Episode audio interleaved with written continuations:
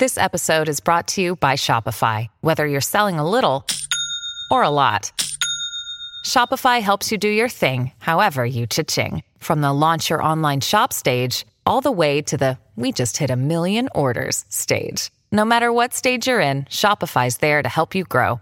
Sign up for a $1 per month trial period at shopify.com slash special offer, all lowercase. That's shopify.com slash special offer. Here's now a special presentation by Utah Man Podcast for fans by fans.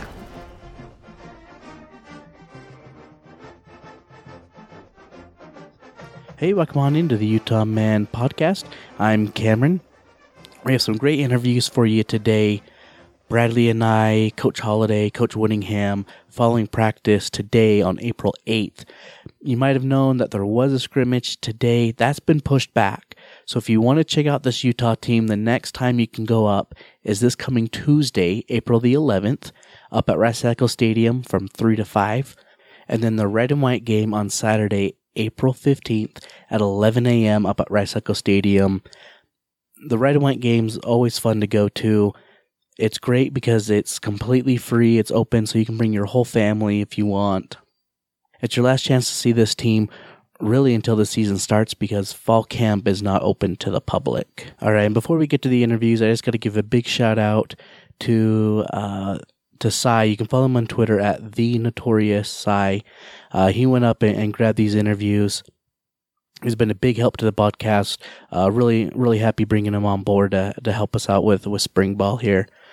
So our first up is going to be Bradlee and I, uh, Coach Holliday, and believe me, you, you want to listen to Coach Holliday. Uh, great insight. He's always, you know, I, I love him on Twitter. He's always great to hear from, and talks about the team down the road. So I thought that was kind of fun that you know the the coach is keeping that rivalry alive uh, between BYU. And then finally, uh, just a, f- a few thoughts following up practice with Coach Whittingham.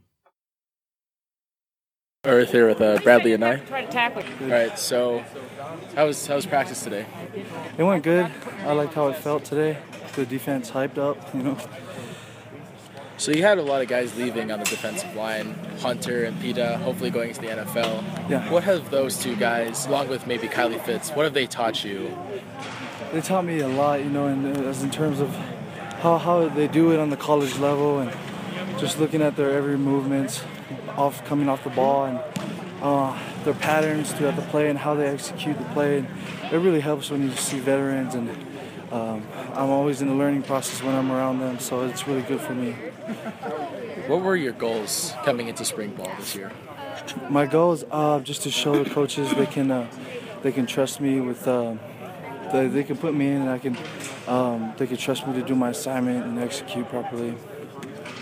You played pretty well in the last uh, couple of games of the season last year, similar to um, Kavika Luafatasaga. Mm-hmm. How has that helped your confidence grow for this upcoming year? Um, it's helped a lot, and it's also not just helped me. It's helped. It's helped the coaches um, know that they could put me in there, and that, that I can uh, um, be a factor, and uh, that they could trust me, and that um, they're having a better incentive of who's the next man up, and uh, they're not totally guessing and chancing things, you know. The Anae family name has a rather storied past. Do you feel any pressure living up to that name? Um, uh, with Utah, it's only my sister, which is in volleyball, with with the Anae name. Uh, my dad went to BYU, and so it's really I'm the first um, male in my family to play at Utah, and so it's uh, it's really just me trying to trying to do my best to represent my family and where I come from over here. What's the biggest difference between Salt Lake City and Hawaii? Oh, there's a big difference. There's there's the weather. There's uh, coconut trees. There's uh, pina coladas on the beach. There's beaches. You know, um, the wet. Um, I already said weather, but uh, just a lot of the ocean. You know, you really miss the ocean when you grew up around that. So there is a big difference, but I kind of see this as my second home, Salt Lake City. It's it's nice out here. I like it.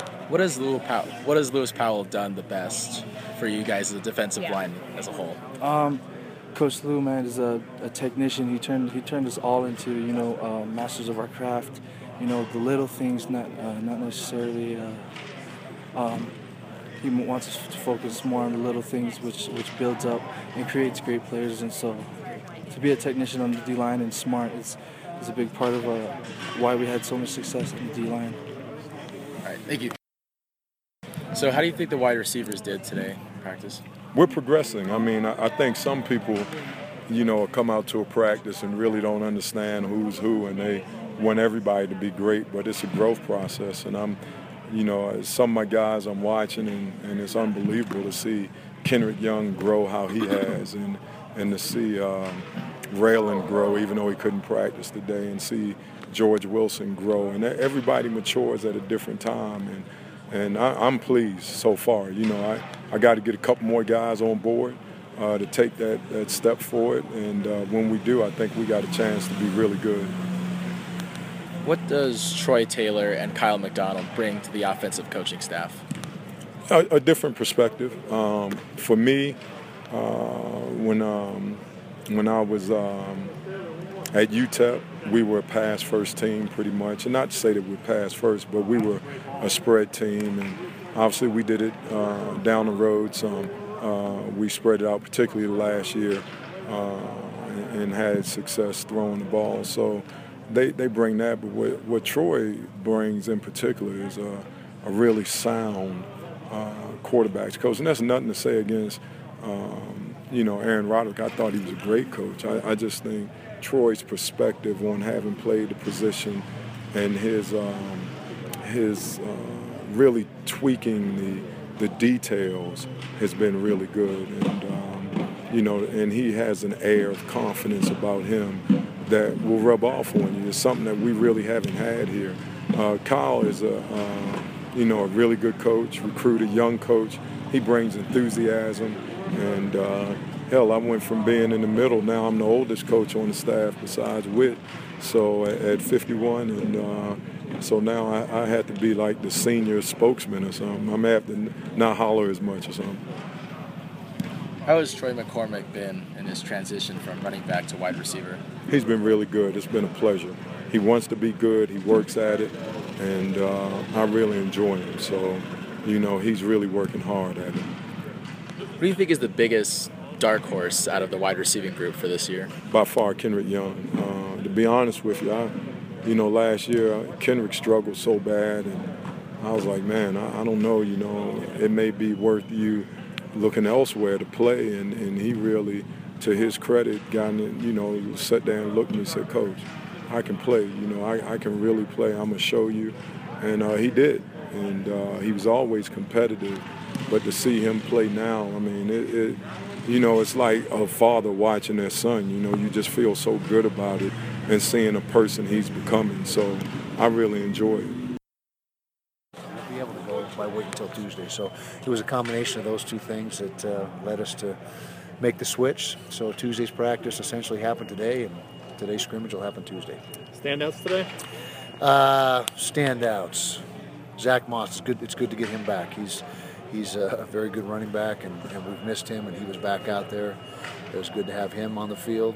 Defensively, uh, Julian Blackmon continues to impress. Um, the two safeties, you know, Chase Hansen and and uh, Corrion Ballard, uh, and I, defensive. It's great to have uh, uh, Flip back out here, uh, Mokofisi, you know he's, he's been on the shelf for a while, so and Kylie Fitts is starting to, you know, do more and more each day. You still won't see any live work out of Kylie, but it's good to have him back out here. Offensive line, how's that coming along? Coming along. We're still looking for, you know, you got to come away with eight or nine guys that you have confidence in. Right now, we're probably at five and a half, and so, so we're making progress. And uh, we got got some guys coming in the summer that aren't here yet. So if we can, you know, when all is said and done, if we can have eight or nine guys that we think are ready to play, that's where you want to be, minimum where you want to be. Quarterback, uh, any any changes or still? No changes. You know, we still may we may go live on Tuesday uh, again, and uh, if so, obviously that'll be the the final time, the second and final time that we go live. I can tell you they won't be live in the spring game, but uh, same pecking order right now: uh, Troy, Tyler, and, and Cooper. Do you have specific things you're going to be looking for in that scrimmage? Yeah, uh, clean execution on offense. You know, we need to. You know, hopefully we're we're getting better and better as the practices go on. We've got 11 down now with four to go, so we hope to see the cleanest version of our offense. Uh, same thing on defense. You know, good tackling, sound fundamentals, sound techniques. Uh, we'll have some live situational work, and uh, you know, the, it's just more of the same. But this is a very important scrimmage, probably the most important scrimmage of of uh, spring ball. Thanks, sir. Has Okay. spring uh, lived up to your expectations thus far?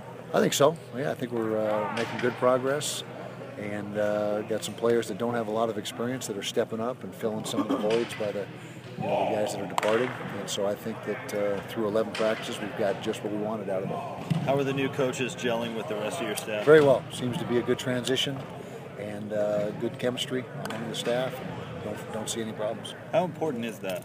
Very important. It's very important that everyone's pulling in the same direction and, and on the, you know on the same page. And, and uh, no one has uh, you know private agendas or, or anything like that. And, and uh, we've got a good group.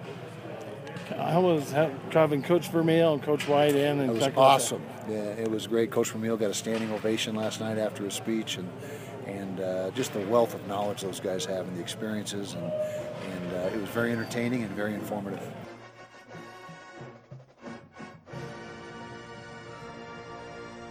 We're good. Let's cut it. The views and opinions expressed on this podcast are their own and are no way affiliated with the University of Utah.